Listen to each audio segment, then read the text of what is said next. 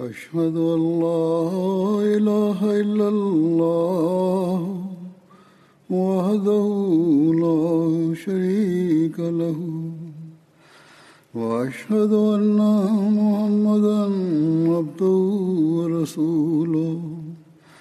أما بعد فأعوذ بالله من الشيطان الرجيم. بسم الله الرحمن الرحيم. الحمد لله رب العالمين. الرحمن الرحيم. مالك يوم الدين. إياك نعبد وإياك نستعين. اهدنا الصراط المستقيم. صراط الذين أنعمت عليهم غير المغضوب عليهم ولا الضالين. حضرت أمير المؤمنين منجزي مونغو أم سيدي سانا أنا سيما قبل يهوتوبا إليوبيتا historia ya hatusman ilikuwa inaendelea kuelezwa leo pia nitaendelea nayo. Hatusman alikuwa na sifa ya kuona haya na utakatifu mwingi kuhusiana nayo. Ipo riwaya moja. Hat anas bin malik anasimbulia kwamba mtume salallahu alehi wasallam alisema katika umati wangu mtu anayerehemu zaidi umati wangu ni abubakar na mtu aliye imara zaidi kuliko wengine katika dini ya allah ni umar na mwenye kuona haya zaidi ni osman na mwenye kutoa hukumu bora ni ali bin abi talib na mwenye kujua zaidi kitabu cha allah ni ubai bin kab na mwenye kujua zaidi mambo ya halali na haramu ni muaz bin jabal na mtu anayezingatia sana wajibu wake ni zaid bin thabit sikilizeni kila umati unakuwa na amini wake na amini wa umati huu ni abu ubaida bin jarah imesimuliwa na hat anas bin malik raziallahu anhu ya kwamba mtume salallahu alaihi wasallam alisema mwenye kurehemu umati wangu zaidi kuliko wote ni abubakar na katika utekelezaji wa maamrisho ya allah mtu aliye mazbuti zaidi kuliko wote ni omar na miongoni mwa hawa mwenye kuona haya zaidi kuliko wote ni uthman hat uthman bin affan anasema kwamba sijawahi kuzembea wala sikutamani kupata ukhalifa au wazifa wowote wala sikutamani tamanio batili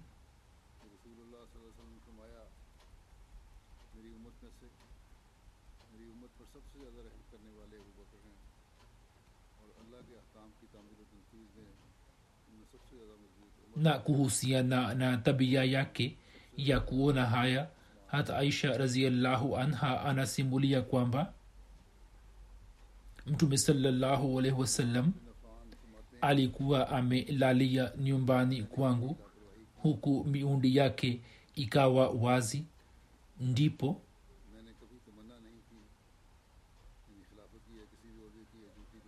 hast abubakar akaomba ruksa ya kuingia ndani mtume salallahu alehi wasallam akampa ruksa akiwa katika hali yake ile ile kisha akaanza kuungia naye kisha hast umar akaomba ruksa yeye akamruhusu pia katika hali ile ile na akaendelea kuongea naye.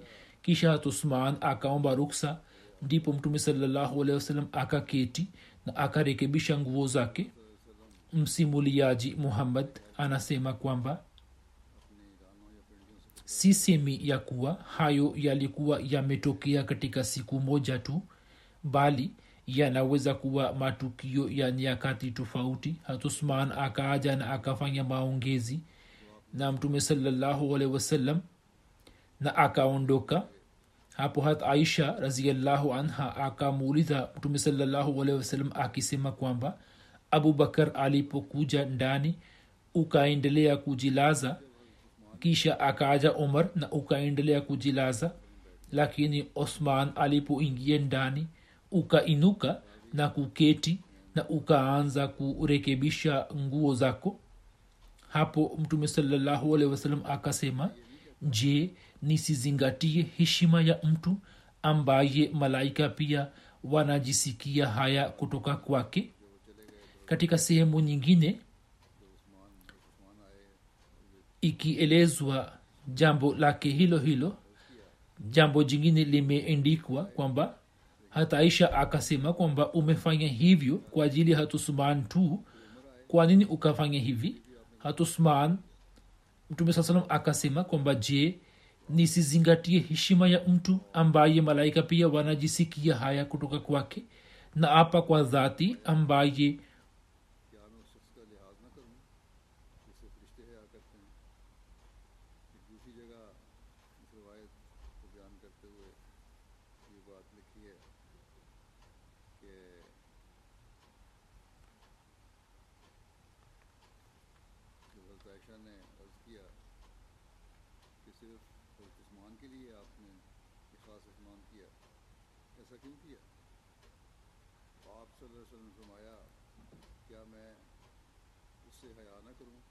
naapa kwa dhati ambaye uhai wa muhammad umo mkononi mwake kwa yakini malaika wanazingatia hisia zake za kuona haya kama wanavyoona haya kutoka kwa allah na mtume wake ikiwa usman angeingia ndani ilhali ungekuwa karibu yangu yeye kwa sababu ya tabia yake ya kuona haya asingeinua kichwa chake wala asingeniona na asingesema lolote hadi angeondoka hivi hivi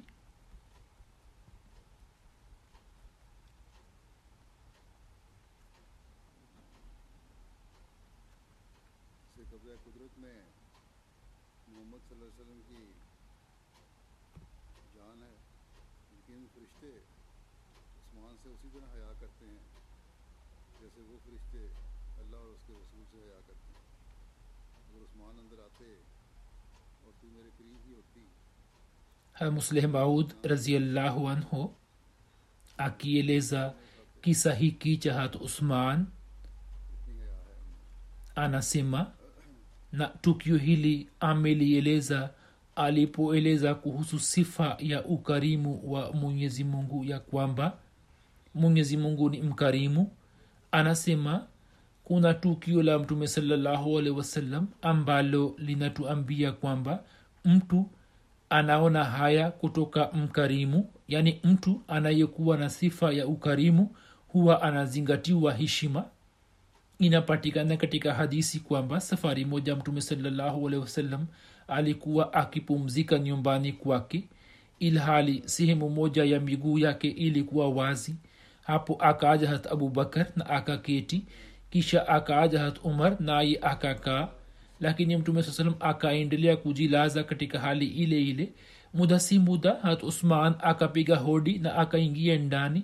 Mtume saa salam mara moja akainuka na kufunika miguu yake na kitambaa na akasema osman ana tabia ya kuona haya hivyo nimezingatia hisia zake za kuona haya maneno ya hadisi ni kama yafuatayo. Aisha anasimulia kwamba safari moja mtume salallahu alehi wasallam alikuwa ameketi nyumbani ilhali miundi yake ilikuwa wazi. Katika hali hiyo abubakar akaomba ruksa ya kuingia ndani. Mtume saa salam akampa ruksa huku akiwa na hali ile ile ya kujilaza na akaendelea kuzungumza naye. Kisha akaja umar naye akamwomba ruksa mtume saa salam akamruhusu na akaendelea kulalia. Kisha baada ya muda mfupi uthman akaja. Hapo nabii saa salam akainuka mara moja na akarekebisha nguo zake na akampa ruksa ya kuingia ndani. Walipoondoka wote hat aisha akamuuliza mtume wasallam kwamba ya rasulllah abubakar na omar wakaja lakini ukaendelea kulalia na kubaki katika hali yako lakini pamoja na ujio wa othman ukainuka na ukasawazisha nguo zako mtume saa salam akasema ewe aisha je nisizingatie hisia zake za kuona haya ambaye malaika pia wanaona haya kutoka kwake? Angalieni mtume wasallam akazingatia hisia za uthman za kuona haya kwani yeye alikuwa akijisikia haya kutoka kwa watu hivyo mtume saa salam pia akajisikia haya kutoka kwake. Musleh maud akieleza kisa hicho amesema kwamba kwa kuona sifa ya ukarimu wa mwenyezi mungu watu wanatakiwa kuepukana na mazambi na wawe na haya na wakubali amri zake. Wasije wakapata ujasiri wa kufanya maovu wakifikiri kuwa mwenyezi mungu ni mkarimu sana hivyo atatusamehe tu hata kama tutende mazambi kiasi gani huzur anasema kwamba ikiwa mwenyezi mungu ni mkarimu basi mja wake pia anatakiwa kuwa na haya na anapaswa kujiepusha na mazambi kuhusu unyenyekevu wake abdullah rumi anaeleza kwamba hat usman wakati wa usiku alikuwa akiandaa mwenyewe mambo ya kutawaza kwake akaombwa kwamba umwambie mtumishi fulani ili yeye akuandalie. Hapo akasema hapana muda wa usiku ni muda wa kupumzika kwao. Yaani watumishi wana haki ya kupatiwa muda wa kupumzika usiku alkama bin waqas anasimulia kwamba hat amr bin as akamwambia hat usman alipokuwa jukwani ya kuwa ewe uthman wewe umeingiza umati huu katika swala gumu. Hat usman alikuwa ametoa hutuba na akaongea na watu na alikuwa amewaonya ili wawe na hofu ya allah. Hapo sahaba huyo akamwambia hivi. Msimuliaji anasema kwamba wakati huo huo hatusman akaelekea kibla na akainua mikono yake miwili na akasema allahuma ni astaghfiruka wa atubu ilaika. Kwamba e allah kwa yakini na kuomba msamaha kutoka kwako na naelekea kwako na watu waliokuwepo nao wakainua mikono yao na wakaomba dua hiyo. Hiyo ilikuwa daraja yake ya kuwa na hofu ya allah na unyenyekevu wake kwamba mara moja akainua mikono kwa ajili ya dua na hakujiingiza katika mjadala wowote akafanya maombi kwa ajili yake na kwa ajili ya umati wake. Zipo riwaya zinazoeleza sifa zake za ukarimu utoaji na kutumia katika njia ya allah. Hat usman anaeleza mwenyewe kwamba nimeficha vitu kumi na mungu anavijua. Mimi ni mtu wa nne aliyetangulia kusilimu. Sijawahi kusikiliza nyimbo za upuuzi wala kuongea jambo la uongo. Na sijagusa sehemu yangu ya siri na mkono wa kulia tangu nifanye baiati ya mtume salallahu alehi wasallam. Na baada ya kusilimu haijapita ijumaa yoyote ambapo nisimwache huru mtumwa yeyote isipokuwa ijumaa ambapo sikuwa na mtumwa yeyote. Katika hali hiyo nilikuwa namkumbua. Katika hali hiyo nilikuwa namkumbua mtumwa katika siku nyingine. Nami sikufanya zinaa katika zama za ujinga wala katika zama za islam mtumwa aliyeachwa huru na hat usman abu said anasimulia kwamba hat usman katika muda wa kuzingirwa kwa nyumba yake akawaacha huru watumwa ishirini. Hata abdullah bin masud anasimulia kwamba tulikuwa na mtume salallahu alehi wasalam katika vita moja ambapo watu wakakumbwa na njaa hadi nikaona alama za wasiwasi juu ya nyuso za waislamu na alama za furaha juu ya nyuso za wanafiki. Mtume saa salam alipoona hali hiyo akasema na apa kwa allah jua halitazama na allah atawaandalieni mambo ya riziki. Habari hiyo ikamfikia hatusman yeye akasema allah na mtume wake wanasema kweli kabisa. Hivyo akanunua ngamia kumi na nne pamoja na vyakula na akamtumia mtume salallahu alehi ngamia tisa. Mtume saa salam alipoona akasema mzigo huo umetoka wapi? Akaambiwa kwamba hatusman amekutumia kama zawadi. Hapo uso wa mtume salam ukajawa na furaha na bashasha na nyuso za wanafiki zikajaa kwa wasiwasi na huzuni. Ndipo nikaona kwamba mtume salallahu akainua mikono yake hadi weupe wa kwapa lake ukaanza kuonekana na akamwombea hat usman. Sikuwahi kumsikia nabii salallahu alaihi wasallam akimwombea mtu yeyote mwingine kama alivyofanya maombi kwa ajili ya hat usman. Na dua ile ilikuwa hii allahuma ate usmana allahuma fal be usman e allah umjalie sana usman e allah umtirimshie othman fazila na rehema zako. Hat aisha anasimulia kwamba mtume salallahu alaihi wasallam alikuja kwangu akaona niama na akasema nani ameituma hiyo? Nikasema hat usman. Hat aisha anasema hapo nikamwona mtume salallahu alaihi wasallam akiinua mikono yake na kufanya maombi kwa ajili ya uthman muhammad bin hilal anasimulia kutoka kwa bibi yake kwamba bibi yake alikuwa anamwendea hatusman ambapo yeye alipokuwa amefungwa katika nyumba yake msimuliaji anasema kwamba mtoto mmoja akazaliwa kwa bibi yake ambaye akapewa jina la hilal.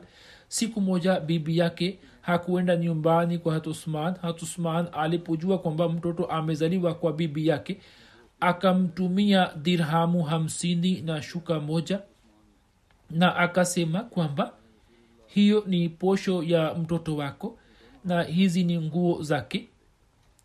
Atakapokuwa na umri wa mwaka mmoja tutaongeza posho yake na kufanya dirhamu mia moja. Ibn said bin yarbu anasema kwamba siku moja wakati wa mchana nilitoka nyumbani nilipokuwa mtoto mdogo nilikuwa na ndege mmoja ambaye nilikuwa namrusha misikitini. Mara nikaona mzee mmoja mwenye uso mzuri akilala huko. Kulikuwa na kipande cha tufali chini ya kichwa chake ambacho alikuwa amekiweka kama mto.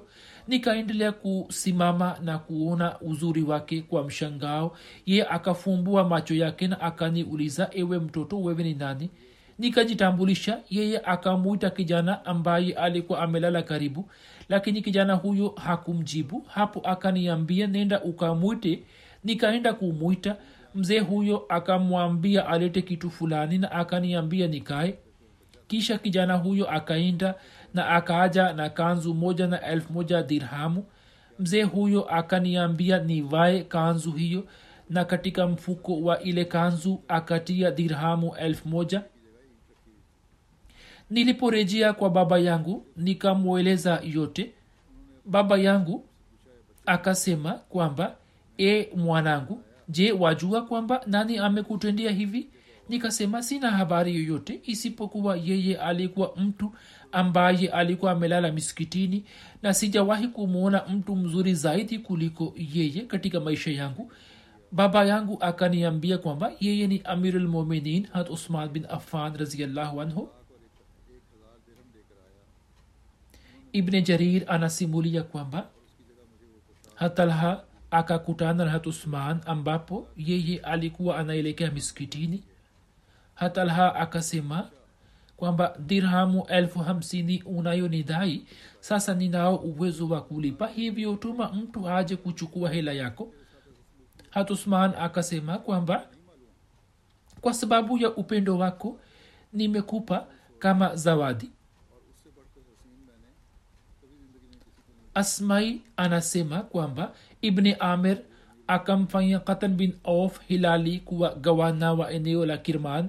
Ye akatoka na jeshi la waislamu elfu nne njiani bonde moja likafurika na maji ya mvua na njia ikafungwa. Na katan akapata wasiwasi za kuchelewa kufika. Yeye akawatangazia kwamba mtu atakayevuka bonde hili atapata zawadi ya dirhamu elfu moja. Watu wakaanza kuvuka kwa kuogelea. Kila mara mtu fulani alipokuwa akivuka bonde katan alikuwa akisema kwamba mpeni zawadi yake. Hadi jeshi zima likavuka bonde na hivyo wote hawa wakapewa dirhamu milioni nne. Lakini gawana ibni amir akakataa kumpatia katan hela hiyo na akamwindikia hatusman hat usman akasema umpe katan hela hiyo kwani yeye katika njia ya allah amewasaidia waislamu? Basi kutokana na kuvuka bonde hili hela iliyotolewa katika zawadi ikapewa jina la jawais ambalo ni wingi wa neno la jaiza. Safari moja. Hat usman alipokuwa ameugua alikuwa ameombwa kumteua khalifa hisham amesimulia tukio hilo kutoka kwa baba yake ambaye akasema kwamba marwan bin hakam akaniambia ya kuwa mwaka ambao marazi ya kutokwa damu puani yaliposambaa hat usman pia akashikwa na marazi haya ya damu akashikwa na marazi haya na damu ikaanza kutoka puani mpaka ugonjwa huo ukamzuia kwenda kufanya hija naye akatoa wasia. Wakati huo mtu mmoja wa kuraish akamjia na akasema kwamba umteue yeyote kuwa khalifa. Una hali mbaya hivyo umteue khalifa. Hat akamuuliza je watu wamesema hivi? Ye akasema ndio hat akamuuliza tena wanamtaka nani awe khalifa? Ye akakaa kimya hapo akamjia mtu mwingine. Nafikiri yeye alikuwa haris. Akasema umteue khalifa. Hatusman akasema je watu wamesema hivi? Ye akasema ndio. Hatusman akamuuliza ni nani huyu ambaye atakuwa khalifa? Ye akakaa kimia hatusman akasema labda ishara yao ni kuhusu zubair. Ye akasema ndio. Hatusman akasema naapa kwa dhati ambaye uhai wangu umo mkononi mwake kwamba sawa na elimu yangu kwa yakini yeye ni bora kati yao na alikuwa mpendwa wa mtume salallahu alehi wasalam kuliko wengine. Hatuthman akapata bahati ya kuindika wahi pia sawa na riwaya moja sura muzammal iliposhuka hatuthman akapata bahati ya kuindika wahi ume bin samama anasema kwamba nikamweleza hat aisha ya kuwa tunakuuliza kuhusu hat usman kwani watu wengi wanatuuliza kuhusu yeye. Hapo hat aisha akasema nikamwona hat usman pamoja na mtume salllahualhi wasallam katika nyumba hii ulipokuwa usiku wenye joto kali ambapo jibraili alikuwa anamteremshia mtume salllahualhi wasallam wahyi wahi ulipokuwa ukimteremkia mtume saa salam alikuwa akijisikia uzito mkali juu yake. Mwenyezi mungu amesema inna sanulki alaika qaulan thaqila. Hakika sisi hivi karibuni tutakuteremshia kauli nzito. Hatusman akiketi mbele ya mtume alikuwa anaendika na mtume saa salam alikuwa anasema ewe usman endika hat aisha anasema ukaribu huu wa mtume salallahu mwenyezi mungu anamjalia mtu ambaye ana heshima na utukufu wa hali ya juu. Katika zama ya hat abubakar raziallahu anhu misahafu ya kimaandishi ya qurani tukufu ikakusanyika ambayo akaitunza kwake. Kisha misahafu ile ikabaki kwa hat umar baada yake ikabaki kwa hat hafsa binti umar zama ya ukhalifa wa hat usman ulipofika.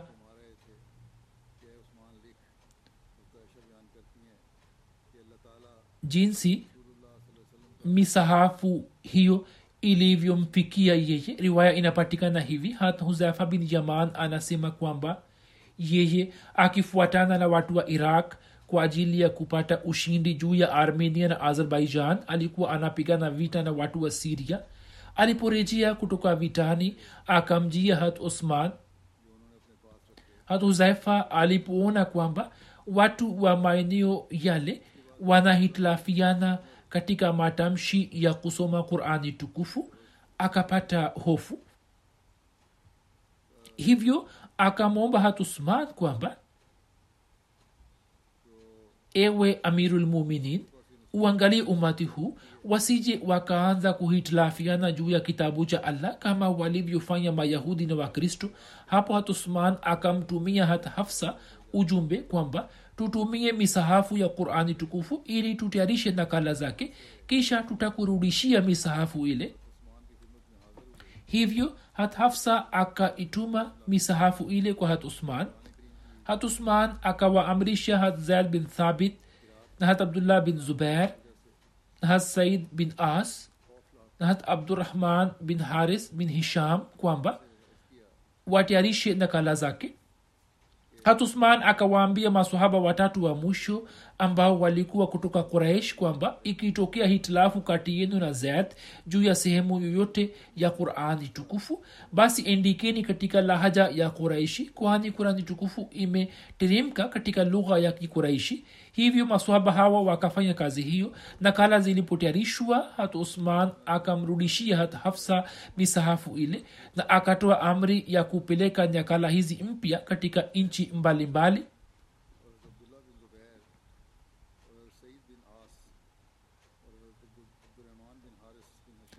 Alama ibni atin anasema kwamba tofauti baina ya ukusanyaji wa qurani tukufu wa hata abubakar na hata usman ndiyo hii kwamba hata abubakar akakusanya qurani tukufu kwa hofu hii kwamba kutokana na kufariki dunia kwa mahafizi isije ikapotea sehemu fulani ya qurani tukufu kwani qurani ilikuwa haikukusanywa kwa pamoja hivyo akakusanya qurani tukufu kwa mujibu wa utaratibu ule wa aya zake ambao mtume wasallam alikuwa ameutumia katika kuwakaririsha qurani tukufu. Ilhali tukio la kukusanya qurani tukufu la hatusman ni hili kwamba ilipoanza kutokea hitilafu katika matamshi yake. Hadi watu sawa na lahaja na lugha yao wakaanza kusoma qurani mpaka wakaanza kukosoana wenyewe kwa wenyewe.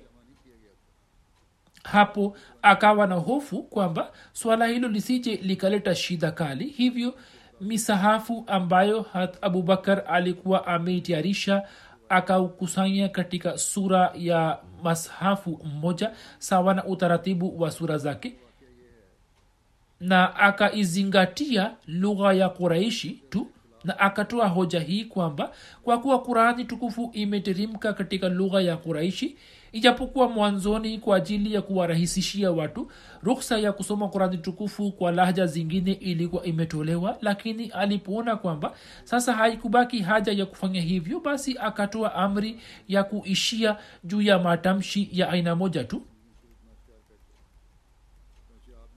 Alama, kurb, alama kurtubi anasema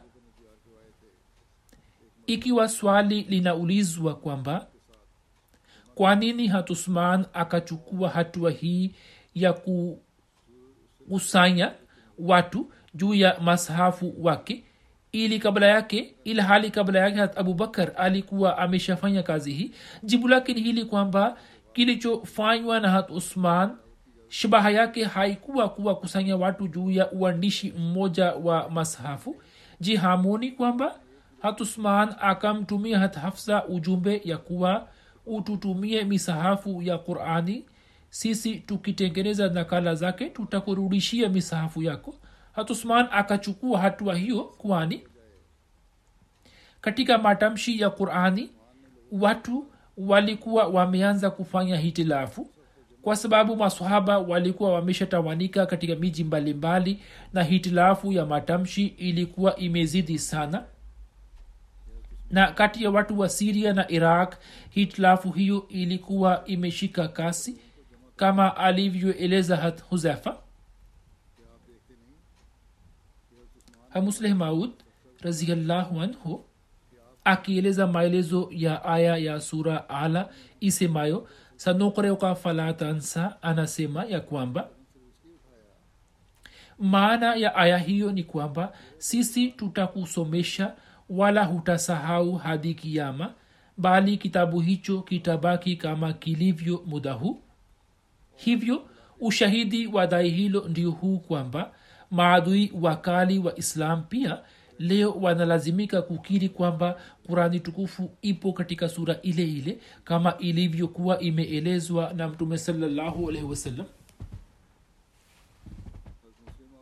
Noldeke springer na william muir wote wamekiri katika vitabu vyao kwamba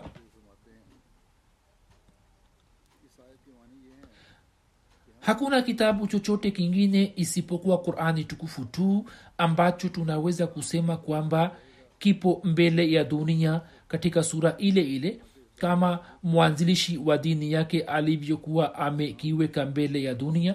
Na qurani tukufu ni kitabu pekee ambacho kwa yakini twaweza kusema kwamba kama muhammad salllahu alivyokuwa amewapatia masahaba zake kitabu hicho kipo katika sura ile ile hadi leo. Watu hawa kwa kuwa hawaamini kwamba mwenyezi mungu ndiye aliyeteremsha qurani tukufu bali itikadi yao ni kwamba muhammad wasallam amekiindika kutoka kwake. Hivyo hawasemi kwamba kitabu hicho kipo katika sura ile ile kama kilivyokuwa kimeteremka lakini wanasema ya kuwa kama muhammad salaa salam alivyokuwa amekiweka kitabu hicho mbele ya watu kitabu hicho kinapatikana duniani katika sura ile ile hivyo sir william muir katika kitabu chake kiitwacho the quran anaandika shahidi zote hizi zinatuliza kabisa moyo kwamba qurani ambayo tunasoma leo ni ile ile ambayo nabii salllahu alikuwa amewasomea watu wake. Kisha sir william muir katika kitabu chake cha life of muhammad anaandika kwamba qurani tukufu tuliyonayo mkononi mwetu japokuwa yawezekana kwamba muhammad saa salam katika zama zake atakuwa ameitengeneza mwenyewe na saa nyingine atakuwa amefanya mabadiliko mbalimbali ndani yake. Lakini hakuna shaka yoyote kwamba lakini hakuna shaka yoyote kwamba hiyo ni qurani ile ile ambayo muhammad saa salam alikuwa ametupatia. Pia anaandika kwamba sisi kwa msingi fulani twaweza kusema kwamba kila aya ya qurani iliyomo ndani yake ni ile ile na hiki ni kitabu cha muhammad kisicho na mabadiliko yoyote. Kisha kuna noldeke ambaye ni mwanazuoni mjerumani anaandika kwamba yawezekana kuwa yawepo makosa madogo madogo ya maandishi lakini qurani tukufu ambayo uthman alikuwa ameiweka mbele ya dunia ni ile ile ambayo muhammad saa salam alikuwa ameiweka mbele ya watu japokuwa utaratibu wake ni wa ajabu majaribio haya ya maulamaa wa ulaya ya kuthibitisha kwamba katika qurani yakatokea mabadiliko fulani katika zama za baadaye hayakufua dafu. Ilmuradi waandishi wa ulaya wamekiri kwamba ama kuhusu swala la uhifadhi wa kizwahiri wa qurani tukufu hatuwezi kuwa na mashaka yoyote ndani mwake bali kineno na kiherufi. Hiki ni kitabu kile kile ambacho muhammad saa salam akawasomea watu. Hadhamsi apal anasema kwamba watu wanamtaja hat usman kama mkusanyaji wa qurani. Habari hiyo si sahihi. Wamefananisha neno la usman na quran. Isipokuwa kama tuseme kwamba alikuwa mchapishaji wa qurani hiyo inaweza kueleweka katika zama za ukhalifa wake islam ilikuwa imeenea hadi nchi za mbali sana. Hivyo akatayarisha nakala chache na kuzipeleka katika nchi za makka madina siria basra kufa na katika bilad. Ama swala la ukusanyaji wake basi mtume salallahu salam sawa na utaratibu uliopendezwa na allah alikuwa ameikusanya na kwa utaratibu huo huo imefikishwa kwetu. Ndiyo basi kuisoma na kuikusanya ni wajibu wetu sote almusleh maud anasema kwamba katika zama za hat usman badala ya kutumia sura hii kwamba watu wa makka wangebaki katika makka watu wa madina wangeishi katika madina na wa najad wangebaki katika najad na wakazi wa taif wangebaki katika taif wa yemen wangeishi katika yemen na wasingejuana lugha na misemo yao madina ukawa makao makuu na hapo mataifa yote yakawa taifa moja kwani wakati ule watu wa madina walikuwa watawala ambao miongoni mwao kundi kubwa lilikuwa la wahajiri wa makka. Na hata wakazi wa madina pia kwa sababu ya uwepo wa watu wa makka walikuwa wameshajifunza kiarabu cha kihajazi. Basi kwa kuwa kanuni ilikuwa itoke kwao wao walikuwa watawala na macho ya dunia yalikuwa yanawaona. Wakati huo watu wa taif na najad na makka na yemen na watu wa maeneo mengine wote walikuwa wanaitembelea madina na walikuwa wanakutana na wahajiri na ansar wa madina na walikuwa wanajifunza dini na hivyo lugha ya kielimu ya nchi zote ilikuwa imeshika sura moja. Kisha baadhi yao walikuwa wamekuja madina na kustawi hapo hapo na lugha yao ilikuwa imeshika sura ya lugha ya kihajazi watu hawa watakapokuwa wanakwenda katika nchi zao na kwa kuwa watu hawa walikuwa maulamaa na waalimu hivyo bila shaka kwa sababu ya ziara yao nchi zao zitakuwa zinapata athari. Pia kwa sababu ya vita makabila mbalimbali ya uharabuni yalikuwa yanapata nafasi ya kukaa kwa pamoja na kwa kuwa masahaba wakubwa walikuwa viongozi wao hivyo uwe, uwepo wao pia ulikuwa unachangia katika kuleta umoja wa lugha hivyo labda mwanzoni watu watakuwa wamepata shida katika kuelewa lugha ya kurani tukufu lakini baada ya kufanywa madina kuwa makao makuu wakati ambapo madina ikawa kitovu cha uharabuni mzima na makabila na mataifa yakaanza kuitembelea mara kwa mara hapo hakukuwa na nafasi ya hitilafu yoyote. Kwani hadi wakati ule watu wote wa daraja tofauti ya elimu walikuwa wameshajua tayari lugha ya qurani tukufu. Hivyo pale walipojua vizuri hapo hatusman akatoa amri kwamba sasa isomwe matamshi ya kihajazi tu na hakuna ruksa ya kusoma matamshi mengine. Muradi wa amri yake ndio huu kwamba sasa watu wameanza kujua matamshi ya kihajazi. Hivyo hakuna sababu ya kuwapatia ruksa ya kutumia matamshi yaliyo mbadala wake kutokana na amri hii ya hat usman mashia ambao ni wapinzani wa wasuni wanasema kwamba qurani iliyopo ni biaze usman ilhali shutuma hiyo ni batili kabisa. Hadi kufikia zama za hat usman muda mwingi ulikuwa umepita juu ya kukutana kwa waarabu nao kwa sababu ya kukutana kwao mara kwa mara walikuwa wameshajua tofauti katika lugha yao. Wakati huo hakukuwa na haja yoyote kwamba watu wangepewa ruksa ya kusoma qurani tukufu katika matamshi yao. Ruksa hiyo ilikuwa imetolewa kwa muda tu na ilikuwa imetolewa mwanzoni ambapo mataifa yalikuwa yametawanika na kwa sababu ya tofauti ya matamshi maana za maneno pia zilikuwa zinabadilika. Kwa sababu yake ilikuwa imetolewa ruksa ya kusoma qurani tukufu katika matamshi yao ili katika kuelewa amri za qurani tukufu na kujifunza mafundisho yake watu wasipate shida yoyote. Na kila mtu katika lugha na matamshi yake aweze kuzielewa amri zake na aweze kusoma sawa na lahaja yake muda wa miaka ishirini ulipopita juu ya ruksa hiyo na zama ikaingia katika sura mpya na mataifa yakashika rangi mpya na uharabuni uliokuwa na makabila tofauti ukawa taifa moja na utawala mmoja na uendeshaji wa kanuni na nizamu ya elimu ukaja mkononi mwao na ugawaji wa vyeo ukaja chini ya mamlaka yao nao wakaanza kuunda kanuni za sheria na kisasi hapo katika kuelewa lugha halisi ya kurani tukufu watu hawakubaki na shida yoyote. Na hali hiyo itokapo ndipo hatusman raziallahu anhu akasitisha ile rukhsa ya muda ambayo ilikuwa imetolewa katika hali makhsus.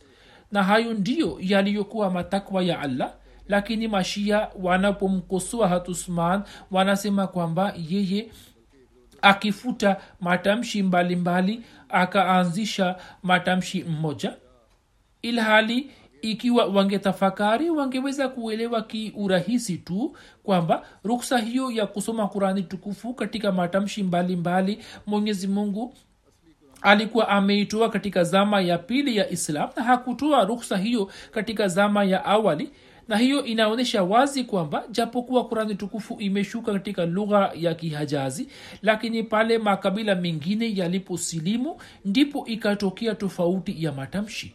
Kwa kuwa baadhi ya watu kwa kuwa baadhi ya wakati kabila moja katika lugha yake lilikuwa linahitilafiana na kabila jingine na halikuweza kutamka maneno sahihi au saa nyingine maana zake zilikuwa zikibadilika. Hivyo mtume saa salam sawa na matakwa ya allah akatoa ruksa ya kubadilisha lahaja ya baadhi ya maneno au kutumia neno jingine. Lakini ruksa hiyo ilikuwa haileti athari yoyote katika maana na maelezo ya aya husika bali kama asingetoa ruksa hapo ingetokea athari fulani. Hivyo ushahidi wake unapatikana katika tukio hili kwamba mtume sallahualwasalam akamsomesha abdullah bin masud sura moja na akamsomesha hat omar sura ile ile kwa njia nyingine kwani hat omar alikuwa mtu wa mjini na hat abdullah bin masud alikuwa mwenye kuchunga mbuzi na kwa sababu yake alikuwa na uhusiano mwingi na mabedui basi kulikuwa na tofauti kubwa katika matamshi yao. Siku moja abdullah bin masud alikuwa anasoma sura ile ile ya qurani tukufu ambapo umar akapita karibu naye. Yeye akamsikia abdullah bin masud akisoma qurani tukufu kwa njia tofauti. Yeye akashangaa sana kwamba hiyo ni nini? Maneno ni mengine na huyo anasoma kivyake. Basi yeye akamkamata abdullah bin masud na akasema nenda kwa mtume nimwambie kwamba wewe unasoma maneno gani hapo yeye akamleta kwa mtume salallahu na akasema ya rasulllah sura hii ulikuwa umenisomesha kwa njia nyingine. Na abdullah bin masud anasoma hivi. Mtume salallahu akamwambia abdullah bin masud kwamba niambie ulikuwa unasoma vipi?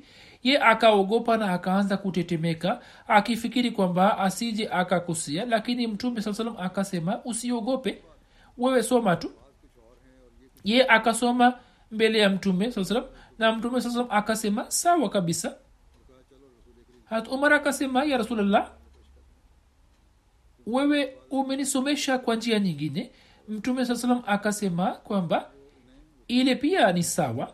Kisha mtume salallahu alehi wa akasema kwamba qurani tukufu imeteremshwa katika matamshi saba. Hivyo nyinyi msibishane katika mambo hayo madogo madogo. Sababu ya tofauti ile ndiyo hii kwamba mtume salallahu alikuwa ameelewa kwamba abdullah bin masud ni mchungaji na ana lahaja yake hivyo akamsomesha katika matamshi iliyokuwa sawa na lahaja yake. Kuhusu umar mtume sasa akafikiri kwamba huyo ni mtu wa mjini hivyo akamfundisha katika matamshi yake halisi ya makka. Hivyo akamruhusu hat abdullah bin masud ruksa ya kusoma sura katika matamshi yake na akamsomesha hat omar katika lugha halisi ya mjini.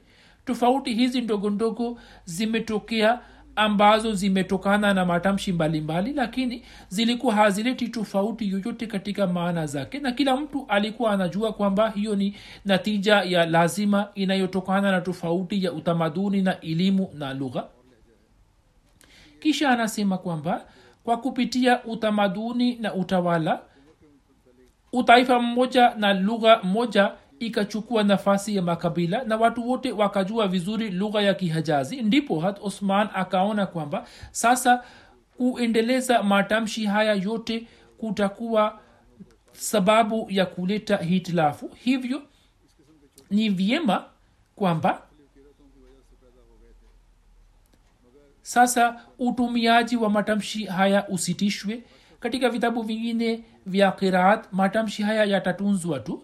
Basi yeye kwa mujibu wa mawazo hayo mema akafanya hivyo na akawaruhusu waarabu na waajemi kwamba wasome qurani tukufu ambazo zilikuwa na matamshi ya kihajazi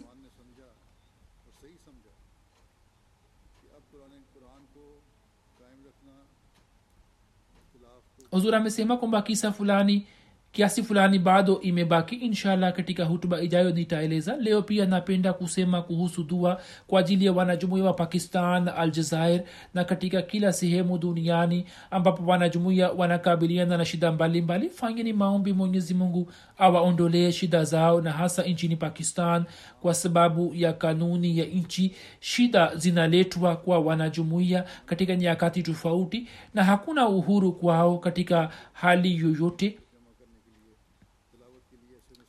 vivyo hivyo nchini aljazair baadhi ya viongozi wa serikali wanaleta shida. Mwenyezi mungu awajalie wanajumuia uhuru kutoka shida hizi zote. Baada ya sala ya ijumaa nitazindua rasmi tovuti ambayo ni tovuti ya dawati la kichina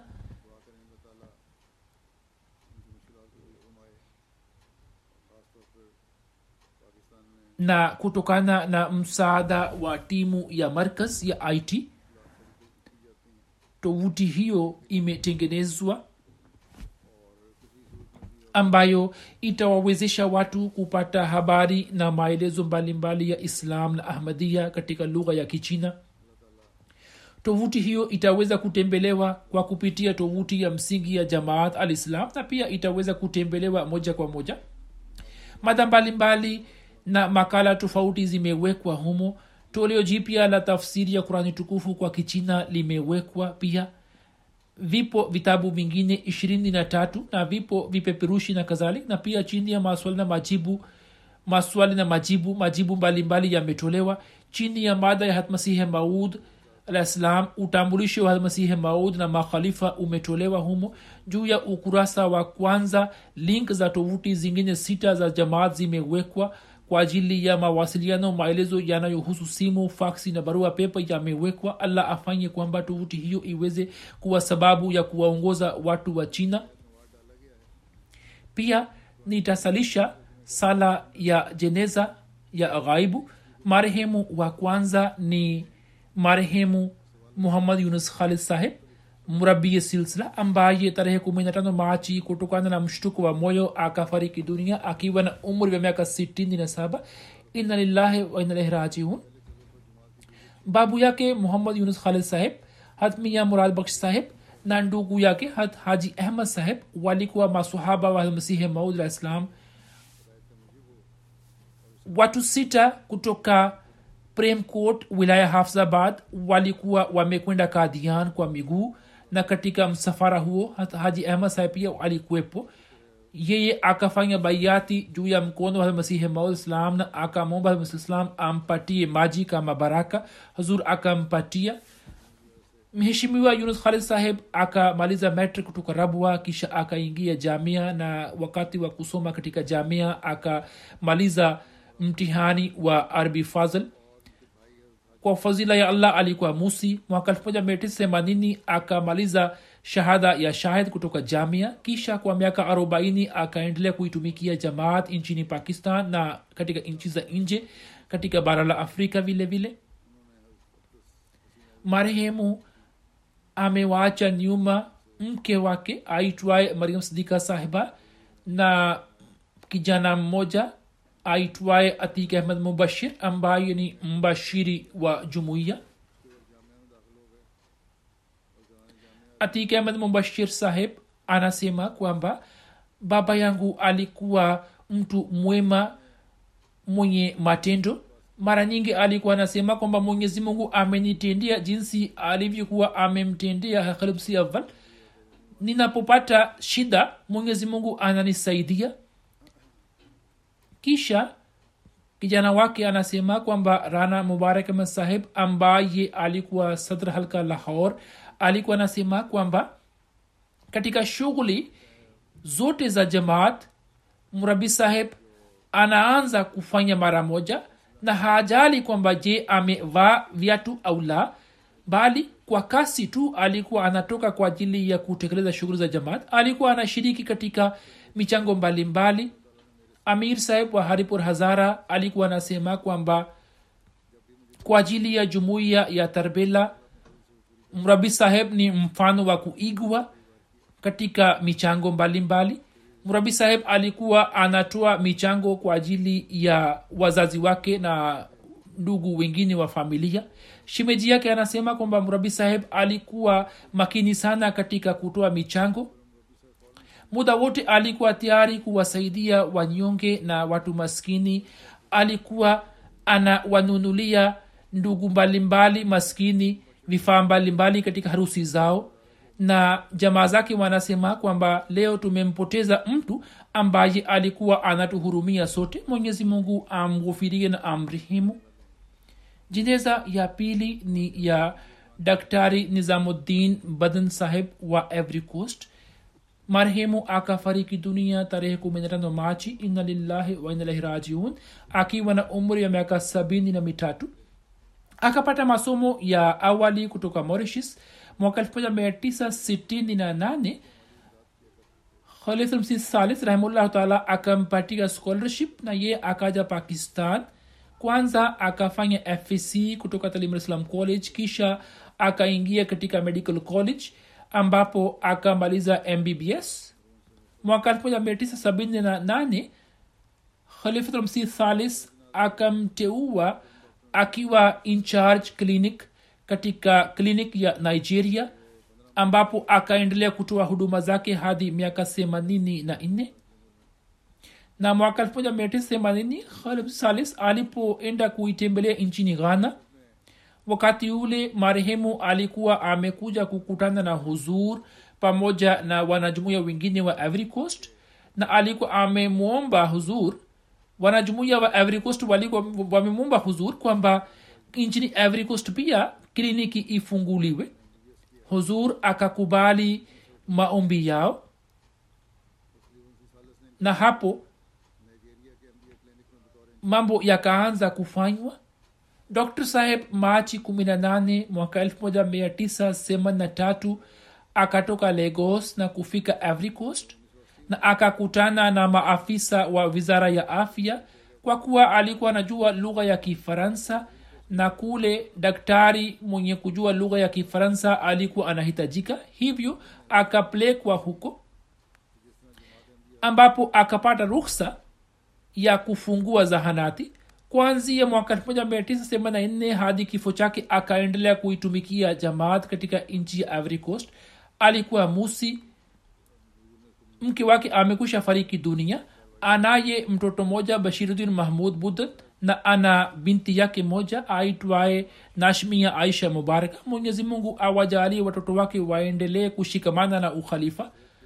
Abdul quyum pasha saheb ambaye ni mishri in charge ivory coast anasema kwamba marehemu akaweza kuitumikia jamaat katika ivory coast kwa miaka 36 kwenye kliniki ya abijan marehemu alikuwa daktari mzuri sana anasema kwamba mimi nilikuwa namfahamu dr saheb kwa miaka ishi kumi na minane bila shaka marehemu alikuwa mtu mwenye hulka njema mwenye kuwasaidia wote mwenye kuwahurumia na kuwatumikia wageni.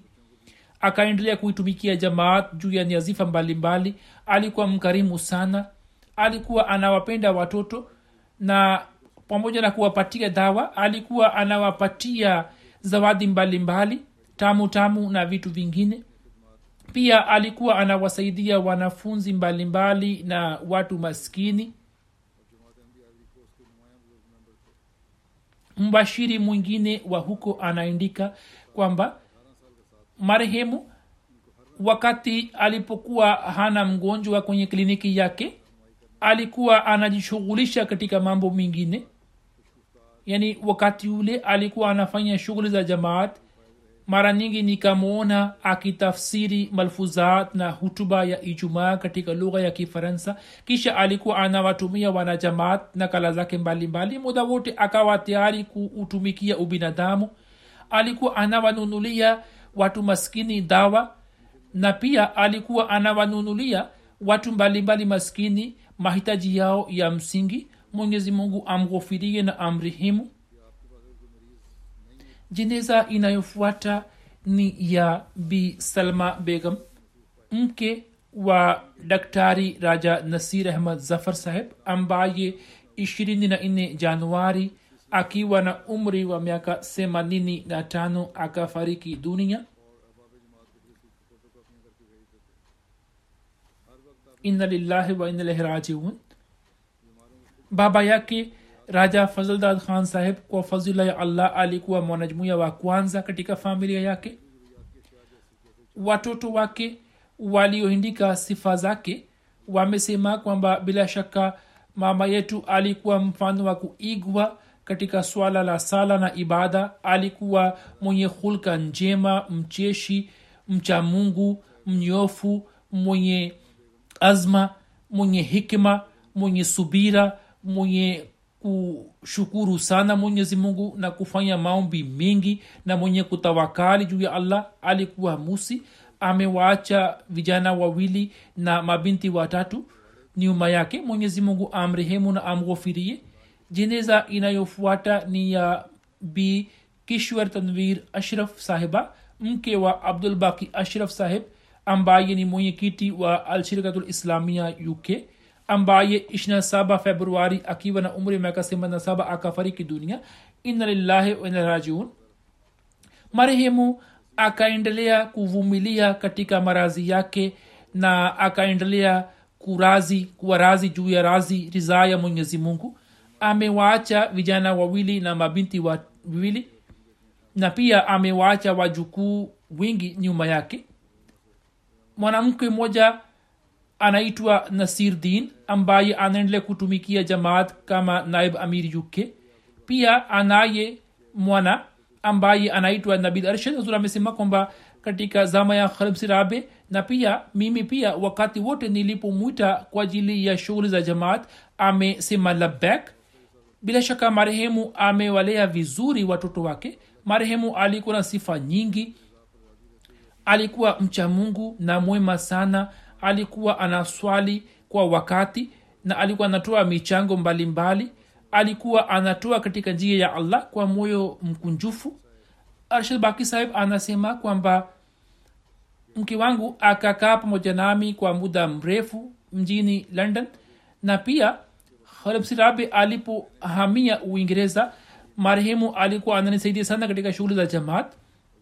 Kwa fadhila ya allah akaifanya nyumba yetu kama iwe manzari ya pepo. Sirabi alikuwa anasema kwamba nyumba hii naipenda sana kwani humo kuna utulivu. Binti yake anasema kwamba mama yetu alikuwa anamshukuru mungu katika hali zote katika ziki na faraja na alikuwa halalamiki. Pia akaishi nchini saudi arab na watu wanajumuia ambao walikuwa wanakwenda kufanya hija na umra marehemu akaweza kuwatumikia. Mwenyezi mungu amghufirie na amrihimu jeneza inayofuata ni ya abdurahman hussein muhammad khair sahib wa sudan ambaye 24 desemba akafariki dunia akiwa na umri wa miaka 56 ina lillahi wa inna rajiun.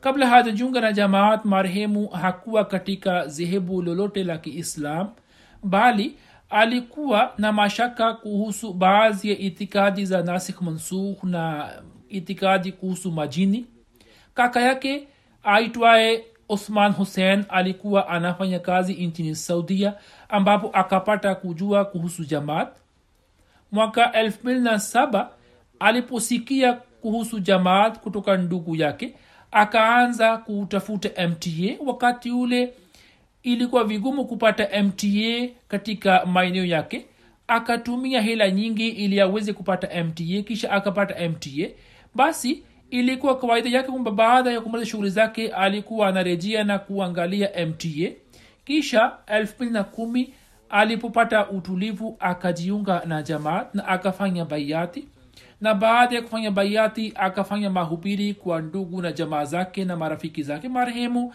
Alikuwa mnyenyekevu mwenye kuwatumikia wageni na alikuwa na hulka njema sana.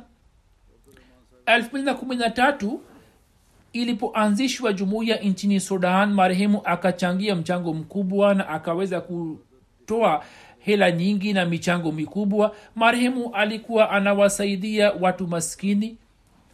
Pia pale ambapo baadhi ya wanajumuiya walipoteswa na kudhulumiwa marehemu akawasaidia sana na akazingatia mahitaji yao.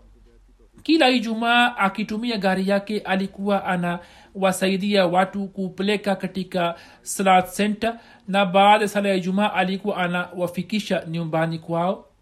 Hata watu wasiko wahamadia pia walikuwa wanamsifu sana. Marehemu alikuwa anatoa michango bila kukosa na pia akaweza kufanya kazi katika majlisi amila ya kwanza nchini sudan na akaendelea kutekeleza jamaat na akaendelea kutekeleza wajibu wake hadi kifo chake. Marehemu ameacha nyuma vijana wawili na mabinti wawili. Mwenyezi mungu awajalie waendelee kushikamana na jamaat. Na mwenyezi mungu amrehemu na amghofirie.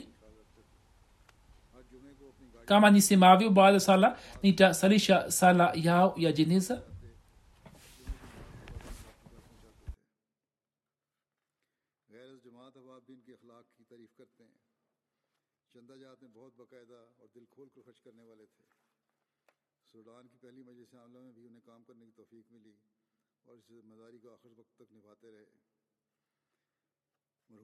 عثمان گان میں اہلیہ کے علاوہ دو بیٹے اور دو بیٹیاں یادگار چھوڑ رہے ہیں۔ اللہ تعالیٰ ان کا بھی جماعت اور خلافوں سے تعلق مضبوط کرے اور مرحوم کے اسے مغفرت الرحم کا سلوک فرمائے۔ جیسا کہ میں نے کہا، نماز کے بعد میں نماز جنازہ ادا کروں گا۔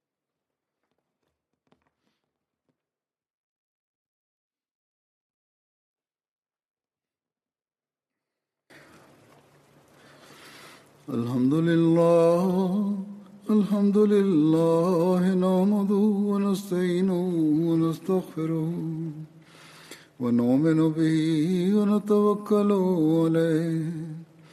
ونعوذ بالله من شرور أنفسنا ومن سيئات أعمالنا.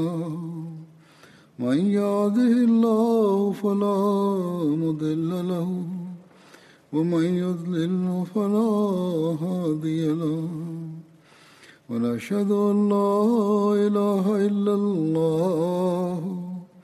ونشهد أن محمدا عبده ورسوله. عباد الله رحمكم الله. إن الله يأمر بالعدل والإحسان. وإيتاء ذي القربى وينهى عن الفحشاء والمنكر والبغي يعظكم لعلكم تذكرون. اذكروا الله يذكركم وادعوه يستجب لكم ولذكر الله أكبر.